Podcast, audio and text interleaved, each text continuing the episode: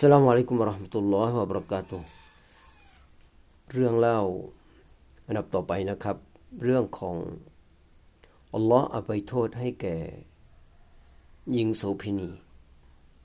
รายงานจากท่านอบูฮุเรรอรดิยัลลอฮุอันฮูกล่าวว่า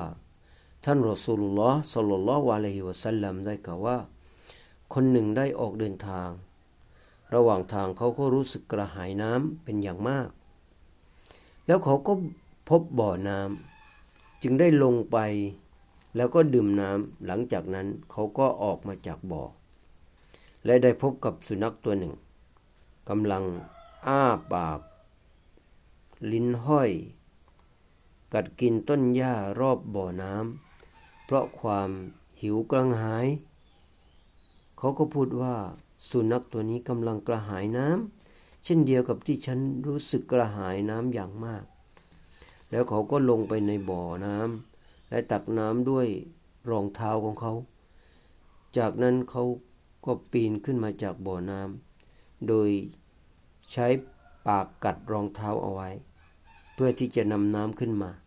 และในที่สุดสุนัขกก็ได้ดื่มน้ำอัลลอฮ์ก็ได้ขอบคุณเขาและอภัยโทษให้แก่เขาด้วย บรรดาสหาบะถามว่า โอ้ท่านรอสูลุลลอครับ เราได้รับผลละบุญจากการเลี้ยงดูสัตว์ด้วยกันนั้นหรือ ท่านรอสูลุลลอสุลลัลสลัมได้กล่าวว่า ใน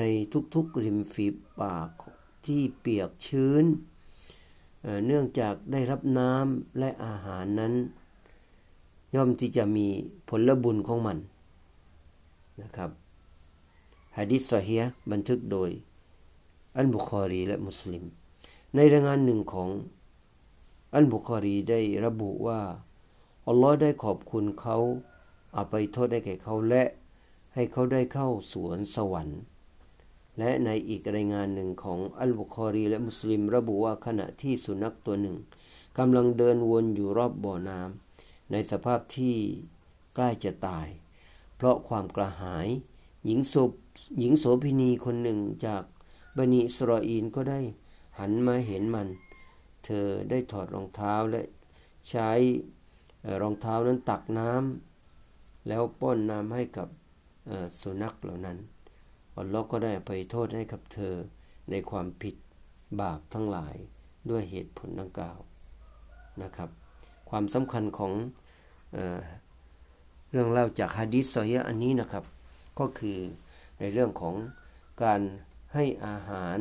หรือให้น้ำแก่สัตว์ต่างๆ แม้ว่าจะเป็นสัตว์ชนิดใดก็ตาม ก็ถือว่าได้รับภาคผลตอบแทน ผลบุญจากอัลลอฮ์สุบฮานาวตาละคนที่ทำความชั่วต่างๆมานะครับ เมื่อเขาได้กระทำความดี เมื่อเขาได้ทำการได้ทำความดีต่างๆ ตามที่อัลลอฮ์ได้ เรียกร้องเชิญชวนอัลลอฮ์ก็จะลบล้างความผิดความชั่วให้แก่เขาในสิ่งที่ได้กระทำไปสลามุอะลัยกุมรหมะตุลลอฮิวะบรักาตุ